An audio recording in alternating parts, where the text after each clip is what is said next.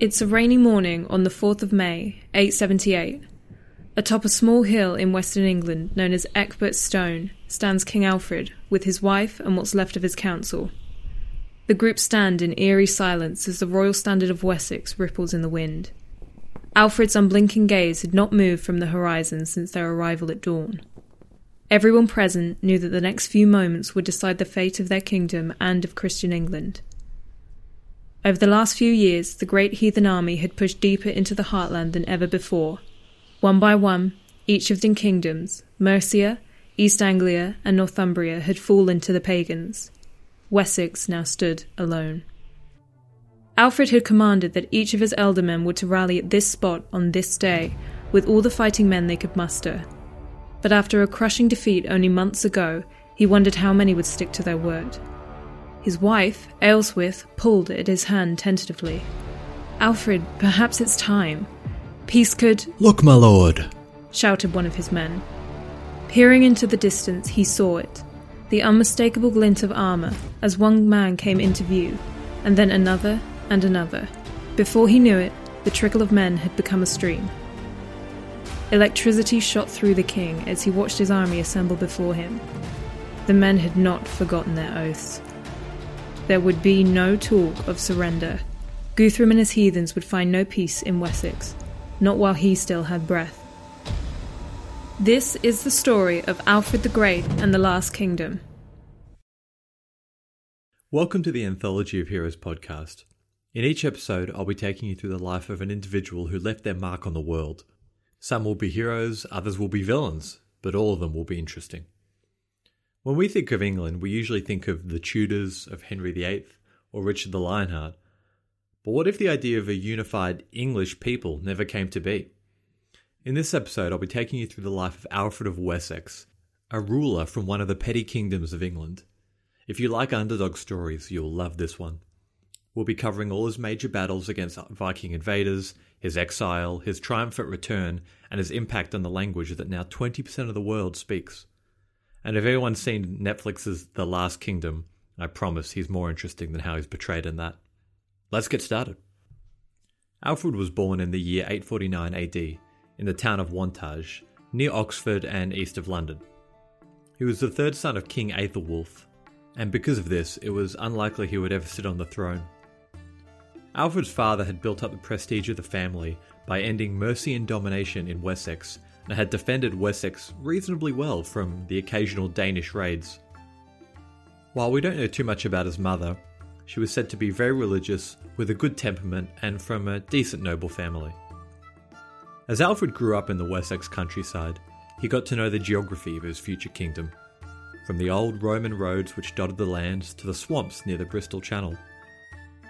From a young age, he was always incredibly determined and loved to learn and improve himself.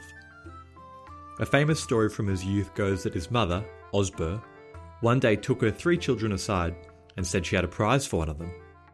She produced a small, beautifully bound book of Anglo Saxon poetry and told her children that whichever one of them could memorize it, it would be theirs. Unable to read it himself, the young Alfred found someone else to read the poems to him over and over again until he could recite them from memory and thus secure the prize. In spite of his love of learning, he didn't actually learn to read until he was around 12 years old, due to just how difficult it was to locate a proper teacher. In the eyes of society at this time, unless you were a monk, there wasn't really a great deal of need to read. If this is surprising to you, remember that this was the period historians used to refer to as the Dark Age. When the Roman Empire left the British Isles, lots of technological advancements went with them. From the art of warfare to irrigation, technology had regressed. I'll be posting some Dark Age art on our Instagram. It's quite bizarre. The perspective is just very wonky, and the people look all apathetic and bloated. Especially poor old baby Jesus, who features prominently and usually looks like a shrunken old man. But summarised, as long as a child loved the Lord, could shoot straight, and was popular with his ealdormen, this was usually enough. By the way, ealdormen are a Saxon term for lieutenants or local lords. Even though the Roman Empire had gone, it had well and truly left its mark on England, most prominently its religion. Just like today, Rome was still the figurehead of the church, and many kings took pilgrimages to the Queen of Cities. Alfred himself took part in the journey, twice in fact. Asser, Alfred's bishop and our primary source for this episode, tells us Aethelwulf went to Rome with much honour, and taking with him his son, the aforementioned King Alfred, a second time on the same journey, because he loved him more than his other sons. Aethelwulf seemed to really make it rain in Rome, splashing out on fancy gifts to the Pope and to commoners alike Saxon pottery, jewels, weaponry, and straight up cash. To him, royalty and generosity were intertwined, and this left a mark on young Alfred, who grew to understand that both gifts and kind words played an equal part in ensuring loyalty within men. Once the pair returned home, Aethelwulf tended to the affairs of the state, handling rebellion and legal matters, political alliances, and dealing with the Danes. Danes had been raiding England as long as anyone could remember. Usually, small groups would sail across the North Sea and arrive on England's coast looking for easy plunder. These were not warriors, so to speak, but farmers or craftsmen with time to kill, no pun intended, between harvests. Raiding or going Viking is probably what we'd call a side hustle. It started with monasteries that were usually well stocked with treasure and separated from urban centres. Unsurprisingly, the monks did not put up too much of a fight and were killed indiscriminately. Whatever treasure was found in the church was carted off back to Norway, Sweden, or Denmark. If any relief force was sent, all they would find is a burnt out church and a pile of corpses. And once these men arrived home back in Scandinavia, the lucrative rewards of the raid would have made their friends envious. Hey Sven, check out this big cross I got. Nice, what's it for? Dunno, but it's made of silver. So, on the next raid, a few more men would come along, and so it grew helped along by the shallow hulls of the Viking longboats that could snake up the English rivers silently and with decent speed. Eventually, the strength of the army was so much that it could ransom a whole town. A large enough army could even besiege a capital, and for all the effort and money that was involved in raising an army during this time, it was usually more economical to just pay them to piss off back to Scandinavia. The Saxons called this paying the Danegeld, or Dangold. And while this payment bought peace in the short term, it meant you had just given your enemy more incentive to come back and more money to build ships to carry more men. TV shows seem to portray the Danes in a certain way, but it's worth noting that they were not better at the Saxons in fighting. They didn't have high quality weapons or better battlefield tactics. They bled just like the English did. But they were cunning. They timed their arrival well when a kingdom was at its worst and not capable of producing a full standing army. Despite this, Aethelwulf's reign had been fairly free of conflicts with them, and this became sort of a self fulfilling prophecy. The Danes stayed away from Wessex because it had a reputation of fighting back. In fact, the first recorded naval battle in English history took place under Aethelwulf's rule when he drove the Danes off near Kent, even managing to capture a few of their famous longships. When Alfred was around about 13, his father Aethelwulf passed away. His older brother, Aethelred, became the new king of Wessex. The two were close friends, and even though Aethelred had two sons, it was formally agreed that Alfred would succeed him as king. It's not clear why, but this may have been a prudent move to ensure a stable government was maintained if Aethelred did fall in battle. Bishop Asser has this to say about it. As he advanced through the years of infancy and youth, meaning Alfred, he appeared more comely in person than his brothers, as in countenance, speech, and manners he was more pleasing than they. Whatever the reason, it was a good choice. These were uncertain times, and Athelred faced challenges that his father never had to. By the time he had ascended to the throne, there was a worrying change in the usual raid and dash game. The Northmen were not leaving. In the year 865, a few Viking chiefs pulled their strength together in what would be referred to as the Saxons as the Great Heathen Army. And great it was. The number is heavily debated, with minimum estimates sitting at around 1,000, ranging up to around about 4 or 5,000. If you were expecting more, remember this is not the army of Denmark against the army of England. These are disunited kingdoms pooling resources. You ever tried to organise three mates to meet at the pub at the one time? Enough said. According to legend, the Great Heathen Army was led by the three sons of the legendary figure Ragnar Lodbrok, who may or may not have actually existed. According to one of the tales, Ragnar was captured while raiding Northumbria, and its king had him thrown into a pit of poisoned snakes. As the snakes sunk their fangs into him, he cried out, How the little pigs would grunt if they knew what was happening to the old boar. And grunt they did. You'd be hard pressed to find a snake in England, let alone fill a pit with them, but who knows? Anyway, Ragnar's three little pigs decided to avenge the old boar, so they landed in Northumbria. After holding up the king of East Anglia for horses and booty, they headed north, and before long they had taken York. From the get go, it was clear they had no plans of leaving, and soon York was the new capital of a region under Danish law, which soon became known as Danelaw. From their new foothold, the Danes could launch attacks much more frequently, and instead of dragging loot all the way home to Denmark, they just took it back to York, where they had installed a puppet Saxon king who would do what he was told.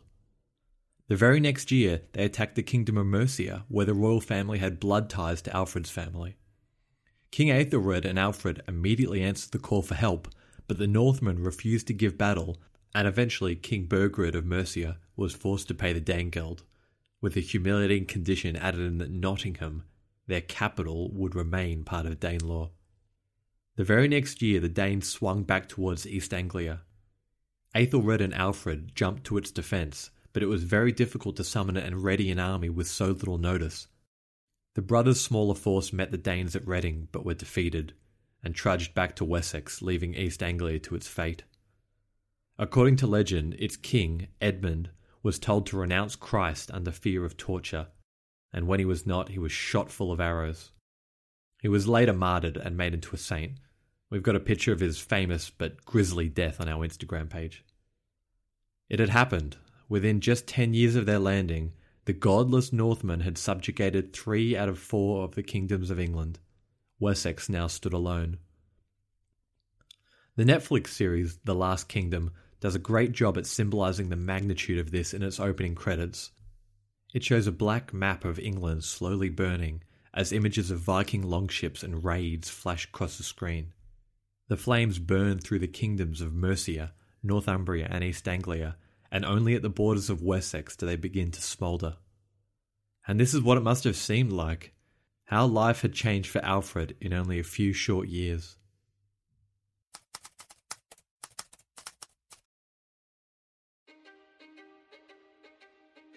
History is complicated. The story of human progress is long, messy, and riddled with controversies big and small. On Conflicted, we dive headfirst into history's most infamous events and contentious figures. We try and untangle the good from the bad, the fact from the fiction, and the monsters from the misunderstood. Was Genghis Khan a murderous butcher or a civic pioneer? Did the Allied powers go too far? in firebombing the German city of Dresden at the twilight of World War II? And how did the Marquis de Sade acquire such a sinister reputation? And was any of it true? These are just a few of the tough questions we wrestle with and investigate on Conflicted. So if you love history or just enjoy a good story, please join me, your host, Zach Cornwell, for a fascinating new topic each and every month. Conflicted, a history podcast, is available on Spotify, Apple, or wherever else you get your podcasts. I hope to see you soon.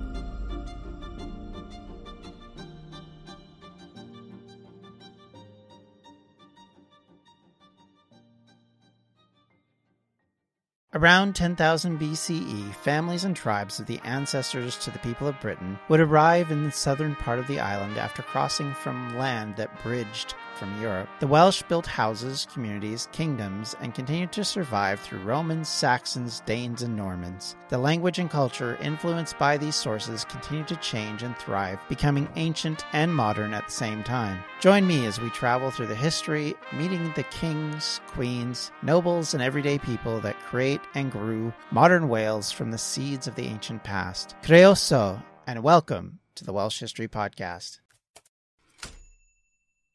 While kingdoms fell like dominoes around it, Wessex did its best to build up as many alliances as it could. It's through this that Alfred met his lifelong wife, Ealhswith. Ealhswith was a woman of noble Mercian blood, and their marriage took place just before the Danes had forced King Burgred to pay the Danegeld. We know almost nothing about her historically. In Asser's writing, he is unusually silent about the future queen. Actually, she technically wasn't even the queen. Wessex didn't actually have queens due to a historical incident. The story goes that a few generations back, a Mercian woman named Eadburh had married into the royal Wessex family. A horrible woman she was, lusty, jealous, and spiteful. She poisoned all that disagreed with her. But she was so liberal with her poisons that some accidentally ended up in the cup being sent to her husband, which killed him.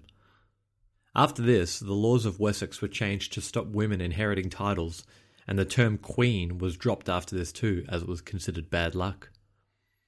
Nice one, Eadburh. Ruined it for everyone. Someone hit up Queen Elizabeth and give her the bad news.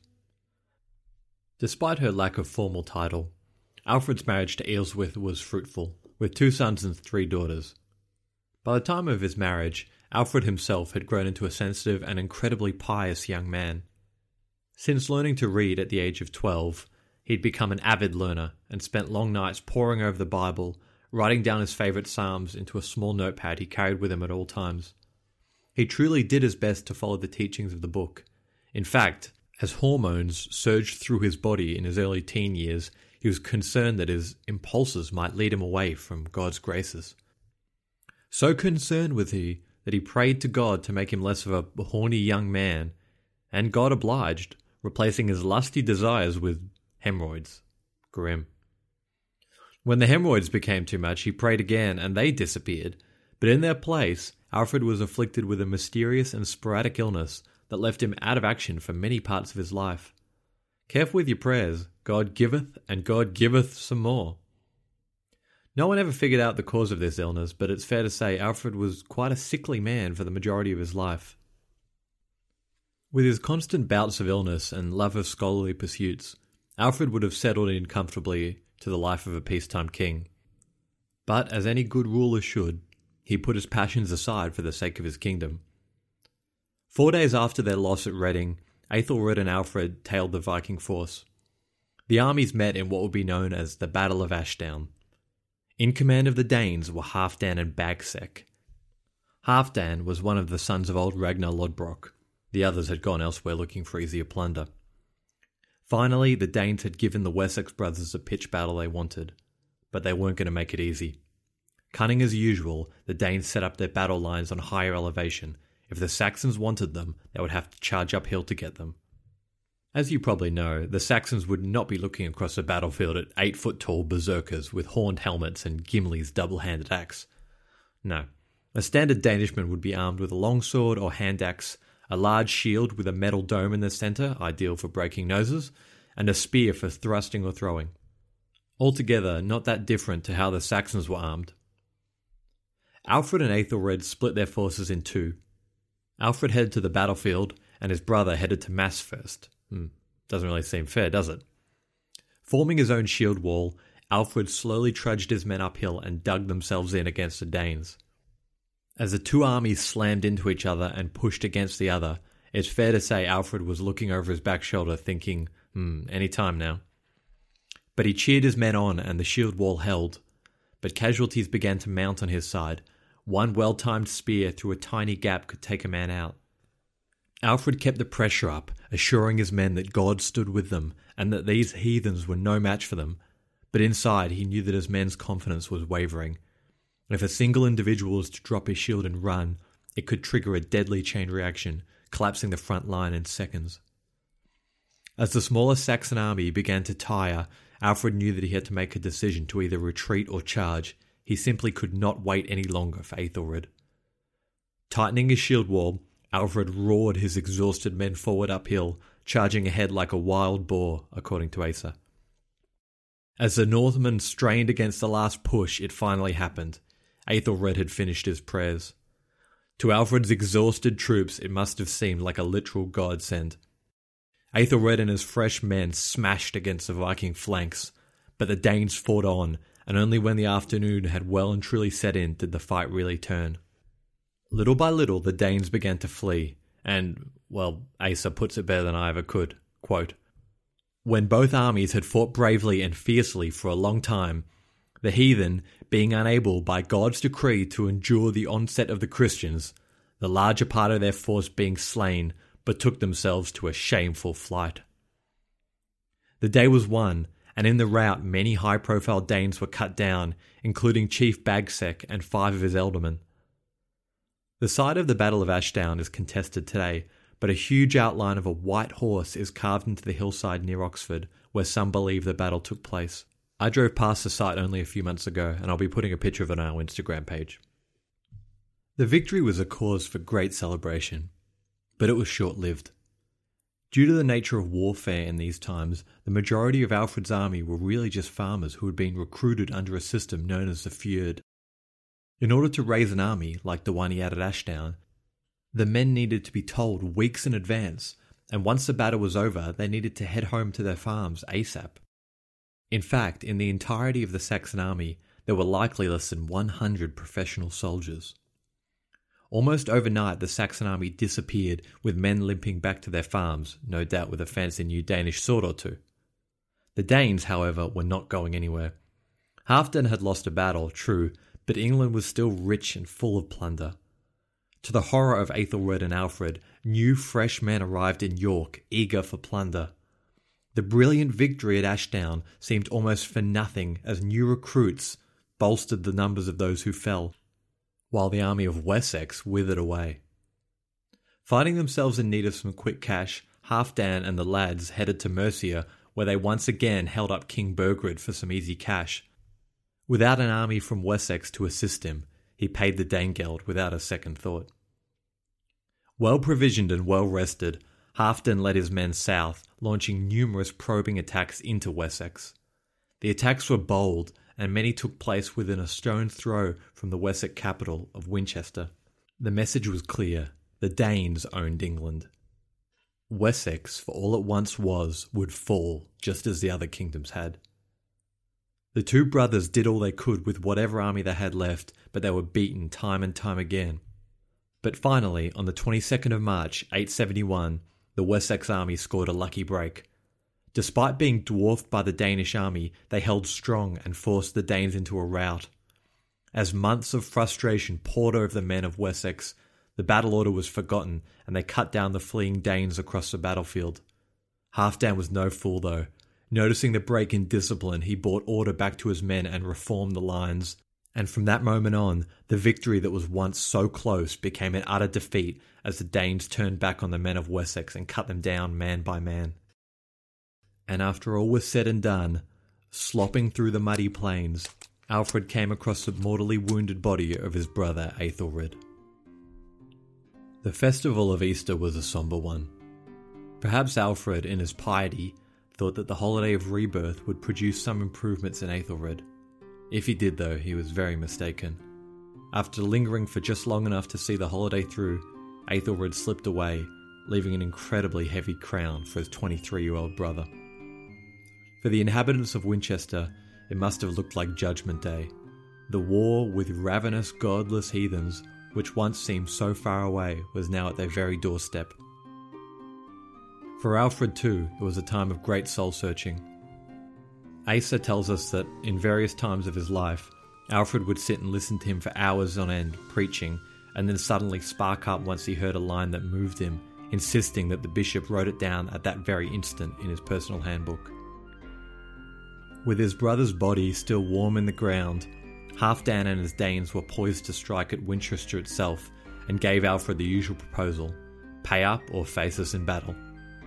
With virtually no army to speak of and at a clear crisis in his life, Alfred paid up. Although he probably wasn't fully aware of it, the Danes were in a bit of trouble at this time. With small scale rebellions springing up all over their recently won territory, they were stretched quite thin.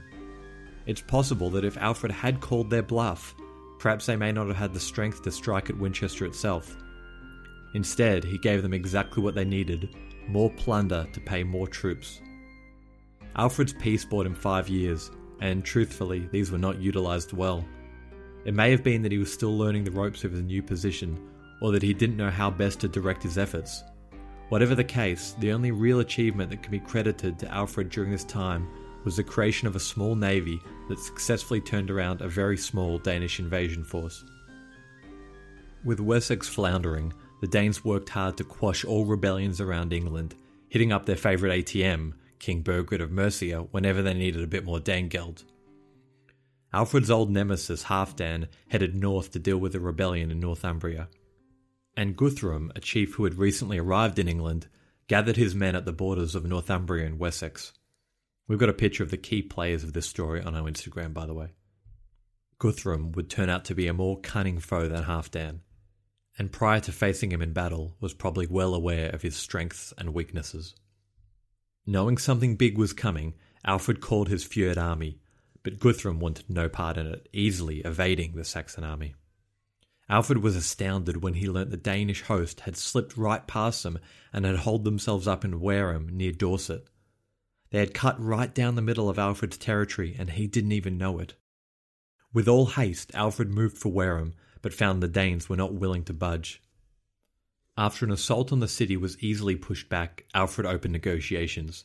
Reckoning that religion and keeping an oath meant as much to the Danes as it did to him, they exchange hostages, and Alfred and Guthrum meet face to face for the first time. If Alfred thought he had a good read of the man, he was wrong once again. Learning what he had about Norse culture, Alfred had the man swear on a holy ring, a relic associated with the worship of the Norse god Thor. Guthrum swore that he would leave Wessex peacefully and that the hostages would remain unharmed. But as soon as night fell, he cut the throats of all of them and instead of heading north back to Mercia, he marched his army down the coast to the city of Exeter, subjugating it to the same treatment as Wareham. The penny finally dropped for Alfred. Guthrum would not settle for plunder.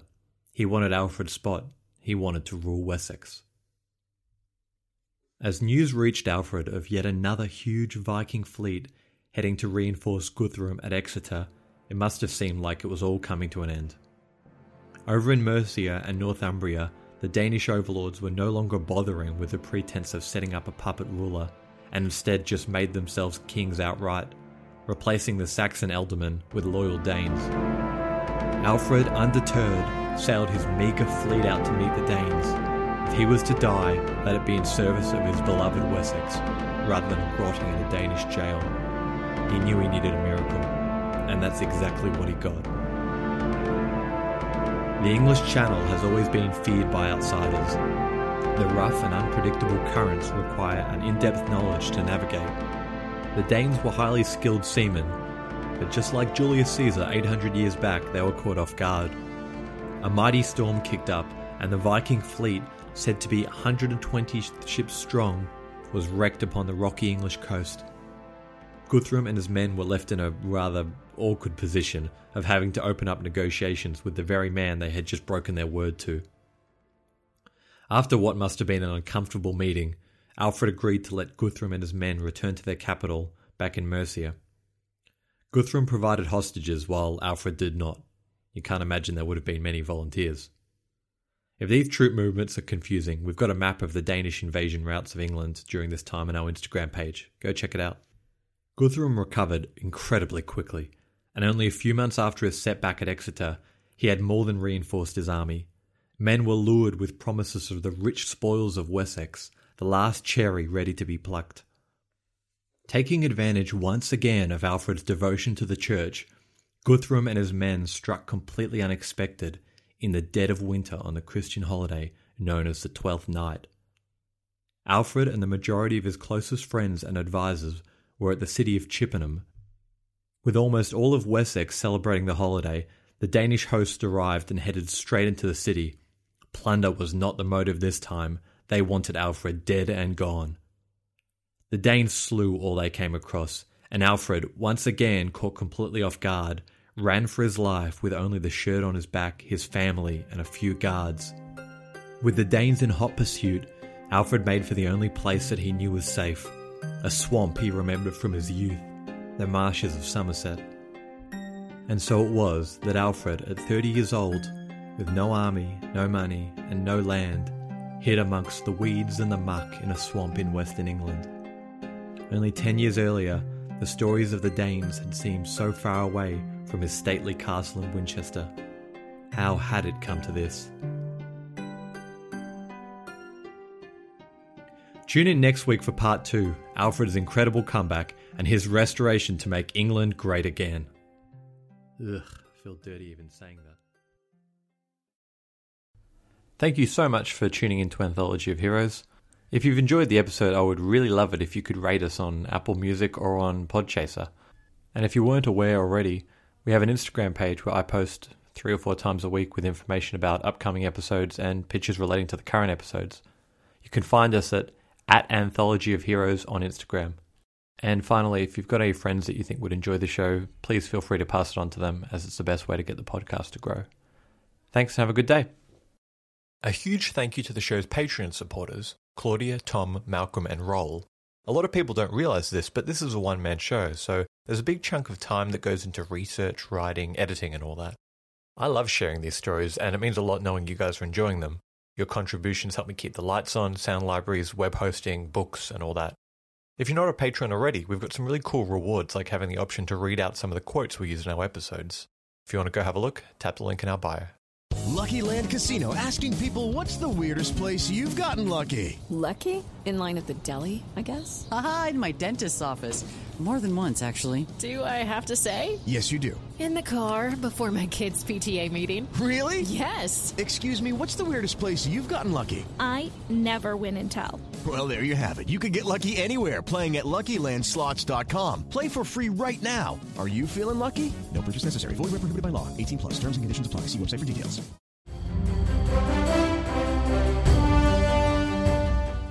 This is Peter. And this is Tom. We want to tell you guys a little bit about our podcast. Tom and I met in college, became best friends, and then teachers almost 20 years ago. Sometimes school just does not allow us to elaborate on the topics that we find interesting, like the real shark attacks that inspired the movie Jaws, or the real historical context to Indiana Jones artifacts. Where does cereal come from? Or are zombies real? Does Ben Franklin really deserve to be on a $100 bill? On our podcast, just like in our class, there are no stupid questions. Just two friends having lighthearted conversation about history, pop culture, and the context of current events. Listen to History Teachers Talking Podcast from Evergreen Network, anywhere you get your podcasts.